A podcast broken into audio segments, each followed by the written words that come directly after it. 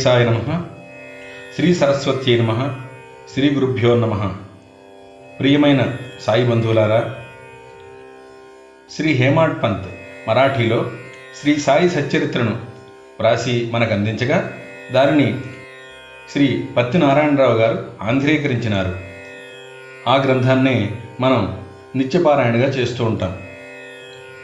శ్రీ సాయినాథుని కృపతో ఆశీర్వాదంతో సకల దేవీ దేవతానుగ్రహంతో శ్రీ సాయి సచరిత్రము పఠనం చేసి అందించే నా ఈ చిన్న ప్రయత్నాన్ని మీరు ఆదరిస్తారని భావిస్తున్నాను. మీ రాధాకృష్ణ ఉపాధ్యాయుల. ఓం శ్రీ సాయినాథాయ నమ.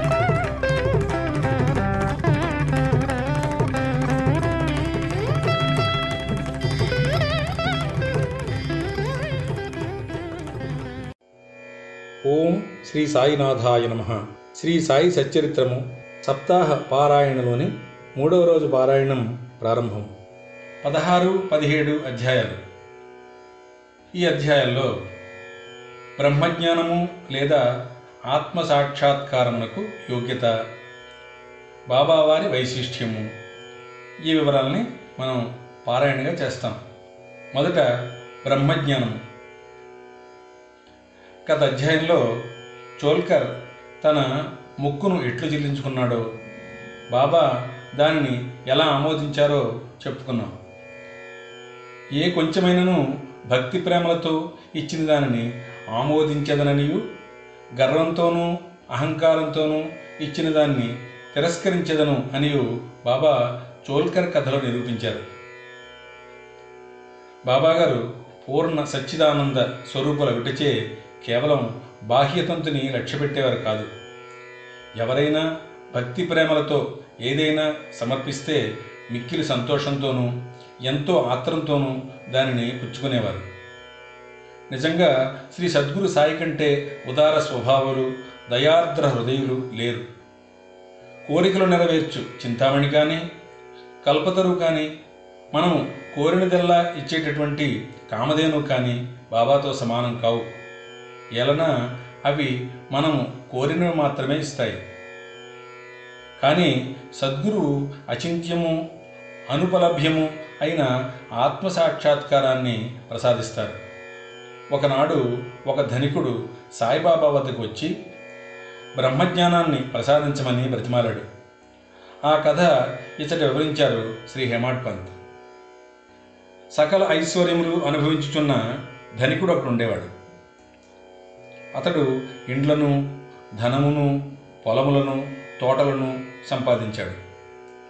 వానికి అనేక మంది సేవకులు ఉండేవారు బాబా కీర్తి వాని చెవులు పడగానే షిరిడీకి వెళ్ళి బాబా పాదాలపై పడి బ్రహ్మజ్ఞానాన్ని ప్రసాదించమని బాబాను వేడుకుంటాను అని తన స్నేహితునితో చెప్పాడు. తనకు వేరేమియు వలదనియు బ్రహ్మజ్ఞానం పొందినచో తనకు మిక్కిలి సంతసము కలుగునని కూడా చెప్పాడు. అంతటా ఆ స్నేహితుడు పోయి బ్రహ్మజ్ఞానమును సంపాదించుట అంత సులభమైన పని కాదు. ముఖ్యంగా నీ వంటి పేరాశ కలవానికి అది మిగుల దుర్లభము. ధనము భార్యా బిడ్డలతో మునిగి తేలుచున్న నీ వంటివానికి బ్రహ్మజ్ఞానమును ఎవరిచ్చెదరు? నీ ఒక పైసా అయినను దానం చేయనివాడవే?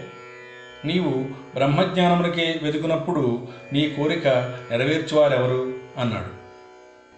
అయినా సరే తన స్నేహితుని సలహాను లక్ష్యపెట్టక రాను పోను టాంగాను బాడుగకు అంటే అద్దెకు కట్టించుకొని అతడు షిరిడి వచ్చాడు. మసీదుకు పోయి బాబాను చూచి వారి పాదాలకు సాష్టాంగ నమస్కారం చేసి ఇలా అన్నాడు. బాబా ఇక్కడకు వచ్చిన వారికి ఆలస్యం చేయక బ్రహ్మమును చూపెదరు అని విని నేనెంతో దూరం నుంచి వచ్చాను. ప్రయాణముచే నేను మిక్కిలి బడలితిని మీరు బ్రహ్మజ్ఞానమును ప్రసాదించినచో నేను పడిన శ్రమకు ఫలితం లభిస్తుంది అని వేడుకొన్నాడు. అది విని బాబా ఇట్లు బదులు చెప్పారు. నా ప్రియమైన స్నేహితుడా ఆతురత పడవద్దు. త్వరలో ఇప్పుడే నీకు బ్రహ్మాన్ని చూపిస్తాను. నాది నగదు బేరమే కానీ అరువు బేరం కాదు. అనేక మంది నా వద్దకు వచ్చి ధనము ఆరోగ్యము పలుకుబడి గౌరవము ఉద్యోగము రోగ నివారణము మొదలైన ప్రాపంచిక విషయాలనే అడుగుతారు. నా వద్దకు వచ్చి బ్రహ్మజ్ఞానం ఇవ్వమని అడుగువారు చాలా తక్కువ. ఈ ప్రాపంచిక విషయాలు కావాలని అడుగువారికి మాత్రం లోటు లేనే లేదు. పారమార్థిక విషయమై యోచించేవారు కూడా మిక్కిలి అరుదు. కావున నీ వంటి వారు వచ్చి బ్రహ్మజ్ఞానం కావలను అని అడుగు సమయం చాలా శుభమైనది శ్రేయోదాయకమైనది కూడా. కనుక నేను సంతసముతో నీకు బ్రహ్మమును దానికి సంబంధించిన వారిని అన్నింటినీ చూపిస్తాను. ఇలా అని బాబా వానికి బ్రహ్మమును చూపే ప్రక్రియను మొదలుపెట్టారు. వానిని అక్కడ కూర్చుండమని ఏదో సంభాషణలోకి దించారు. అప్పటికే అతడు తన ప్రశ్నను తానే మరిచేటట్టు చేశారు బాబా. అక్కడే ఉన్న ఒక బాలుని పిలిచి బాబు నందు మార్వాడి వద్దకు పోయి ఐదు రూపాయలు చేబుదులుతే అన్నారు. కుర్రవాడు పోయి వెంటనే తిరిగి వచ్చి నందు ఇంటి వద్ద లేడనియు వాని ఇంటి వాకిలి తాళం వేసి ఉన్నదనియు చెప్పాడు. అయితే కిరాణా దుకాణదారు బాలా వద్దకు పోయి అప్పు తెమ్మని బాబా ఆ బాలుని పంపించారు. ఈసారి కూడా కుర్రవాడు వట్టి చేతులతో తిరిగి వచ్చాడు. ఇంతకి ఇద్దరు ముగ్గురు దగ్గరికి కూడా బాబా పంపించారు. కానీ ఫలితం లేదు. సాయిబాబా సాక్షాత్తు పరబ్రహ్మావతారమే అని మనకు తెలియను. అయినచో ఐదు రూపాయలు అప్పు చేయవలసిన అవసరమేమి? వారికి అంత చిన్న మొత్తంతో ఏమి పని అని ఎవరైనా అడగవచ్చును. నిజానికి వారికి ఆ డబ్బు అవసరం లేదు. నందు మరియు బాల వీరిద్దరూ ఇంటి వద్ద లేరని కూడా సర్వజ్ఞుడైన వారికి తెలుసు. ఇది అంతయు బ్రహ్మజ్ఞానాన్ని కోరి వచ్చిన వాని కొరకే జరిపించి ఉంటారు. ఆ పెద్ద మనిషి వద్ద నోట్ల కట్ట ఉంది. అతనికి నిజంగా బాబా వద్ద నుంచి బ్రహ్మజ్ఞానము కావలసి ఉన్నచో బాబా అంత ప్రయాస పడుతున్నప్పుడు ఊరకనే కూర్చుండడు. బాబా ఆ పైకమును తిరిగి ఇచ్చివేయుదురు అని కూడా వానికి తెలుసును. అంత చిన్నమత్తమైనప్పటికీ వాడు తెగించి ఇవ్వలేకపోయాడు. అట్టివానికి బాబా వద్ద నుంచి బ్రహ్మజ్ఞానం కావాలట. నిజముగా బాబాయందు భక్తి ప్రేమలు కలవాడెవడైనను వెంటనే ఐదు రూపాయలు తీసి ఇచ్చి ఉందిరే కానీ ప్రేక్షకుని వలె ఊరికే చూస్తూ కూర్చుని ఉండరు. కానీ ఈ పెద్ద మనిషి వైఖరి మాత్రం శుద్ధ విరుద్ధంగా ఉంది. వాడు డబ్బు ఇవ్వలేదు సరికదా బాబాను త్వరగా బ్రహ్మజ్ఞానం ఇవ్వమని తొందర పెట్టాడు. అప్పుడు బాబా ఇలా అన్నారు ఓ మిత్రుడా నేను నడుపుచున్నదానని అంతటినీ గ్రహించలేకుంటివా ఏమి? ఇచ్చట కూర్చుండి నీవు బ్రహ్మమును చూచుటకే ఇదంతయు జరుపుచున్నాను. సూక్ష్మముగా విషయం ఇది బ్రహ్మమును చూచుటకు ఐదు వస్తువులు సమర్పించాలి. అవి ఏవనా? ఒకటి పంచప్రాణములు రెండు పంచేంద్రియములు మూడు మనస్సు నాలుగు బుద్ధి ఐదవది అహంకారము. బ్రహ్మజ్ఞానము లేదా ఆత్మసాక్షాత్కారమునకు ఓ దారి చాలా కఠినమైనది. అది కత్తి వాదర వలె మిక్కిలి పదునైనది కూడా. అలా అంటూనే బాబా ఈ విషయానికి సంబంధించిన సంగతులన్నీ చెప్పారు. వాటిని క్లుప్తముగా ఈ దిగువ పొందుపరిచారు శ్రీ హేమాడ్ పంత్. బ్రహ్మజ్ఞానము లేదా ఆత్మసాక్షాత్కారమునకు యోగ్యత. అందరూ తమ జీవితంలో బ్రహ్మమును చూడలేరు. దానికి కొంత యోగ్యత అవసరం. ఒకటి ముముక్షుత లేదా స్వేచ్ఛనందుటకు తీవ్రమైన కోరిక. ఎవడైతే తాను బద్ధుడనని గ్రహించి బంధముల నుండి విడివడుటకు కృత నిశ్చయుడై శ్రమపడి ఇతర సుఖములను లక్ష్యపెట్టక దానిని పొందుటకే ప్రయత్నించును వాడు ఆధ్యాత్మిక జీవితమునకు అర్హుడు. రెండవది విరక్తి లేదా ఇహపర సౌఖ్యాలందు విసుగు చెందటం. ఇహపర లోకాలందు గల గౌరవములకు విషయములకు విసుగు చెందిన కానీ పారమార్థిక రంగంలో ప్రవేశించడానికి అర్హత లేదు. మూడవది అంతర్ముఖత అంటే లోనికి చూచుట. మన ఇంద్రియములు బాహ్యమును చూచుటకే భగవంతుడు సృజించి ఉన్నాడు. కనుక మనుష్యుడు ఎప్పుడునూ బయటనున్నవారిని చూస్తుంటాడు. కానీ ఆత్మ సాక్షాత్కారము లేదా మోక్షమును కోరువాడు మాత్రం దృష్టిని లోపలికి పోనిచ్చి లోనున్న ఆత్మను ఏకధ్యానముతో చూడాలి. నాలుగవది పాప విమోచన పొందుట. మనుష్యుడు దుర్మార్గ మార్గము నుండి బుద్ధిని మరలించనప్పుడు తప్పులు చేయుట మాననప్పుడు మనస్సు చెల్లించకుండా నిలబెట్టలేనప్పుడు జ్ఞానం ద్వారా కూడా ఆత్మ సాక్షాత్కారాన్ని పొందలేడు. ఐదవది సరి అయిన నడవడి. ఎల్లప్పుడూ సత్యమును పలుకుచు తపస్సు చేయుచు లోన జూచుచు బ్రహ్మచారిగా ఉండిన ఆత్మ ఆత్మసాక్షాత్కారం లభించదు. ఆరవది ప్రియమైన వాని కంటే శ్రేయస్కరమైన వారిని కోరుట. లోకములో రెండు తీరుల వస్తువులున్నాయి. ఒకటి మంచిది రెండవది ప్రీతికరమైనది. మొదటిది వేదాంత విషయాలకు సంబంధించినది. రెండవది ప్రాపంచిక విషయాలకు సంబంధించినది. ఈ రెండును మానవుని చేరును. దీనిలో ఒకదానిని అతడు ఎంచుకోవాలి. తెలివిగలవాడు మొదటి దానిని అనగా శుభమైన దానిని కోరుకుంటాడు. బుద్ధి తక్కువవాడు రెండవ దానిని కోరుకుంటాడు. ఏడవది మనస్సును ఇంద్రియములను స్వాధీనమందించుకొనుట. ఈ శరీరము రథము. ఆత్మ దాని యజమాని. బుద్ధి ఆ రథాన్ని నడిపే సారథి మనస్సు కళ్ళెము ఇంద్రియములు గుర్రములు. ఇంద్రియ విషయములు వాని మార్గములు. ఎవరికి గ్రహించు శక్తి లేదో ఎవరి మనస్సు చంచలమైనదో ఎవరి ఇంద్రియములు బండితోలు వాని దుర్మార్గపు గుర్రముల వలె అస్వాధీనములో వాడు గమ్యస్థానమును చేరలేడు. చావు పుట్టుకల చక్రంలో పడిపోతాడు.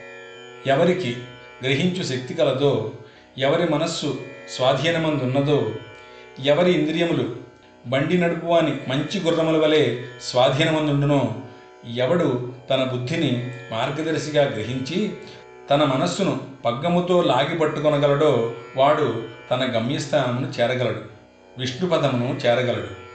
ఎనిమిదవది మనస్సును పావనము చేయుట. మానవుడు ప్రపంచంలో తన విధులను తృప్తిగా ఫలాపేక్ష లేకుండా నిర్వర్తించని ఎడల అతని మనస్సు పావనం కాదు. మనస్సు పావనం కానిదే అతడు ఆత్మసాక్షాత్కారాన్ని పొందలేడు. పావనమైన మనస్సులోనే వివేకము అనగా సత్యమైన దానిని అసత్యమైన దానిని కనుగొనడం. వైరాగ్యము అనగా అసత్యమైన దాని యందు అభిమానం లేకుండడం. మొలకెత్తి క్రమంగా ఆత్మసాక్షాత్కారానికి దారితీస్తుంది. అహంకారము రాలిపోనిదే లోభము నశించనిదే మనస్సు కోరికలను విడిచిపెట్టనిదే ఆత్మసాక్షాత్కారమునకు అవకాశం లేదు.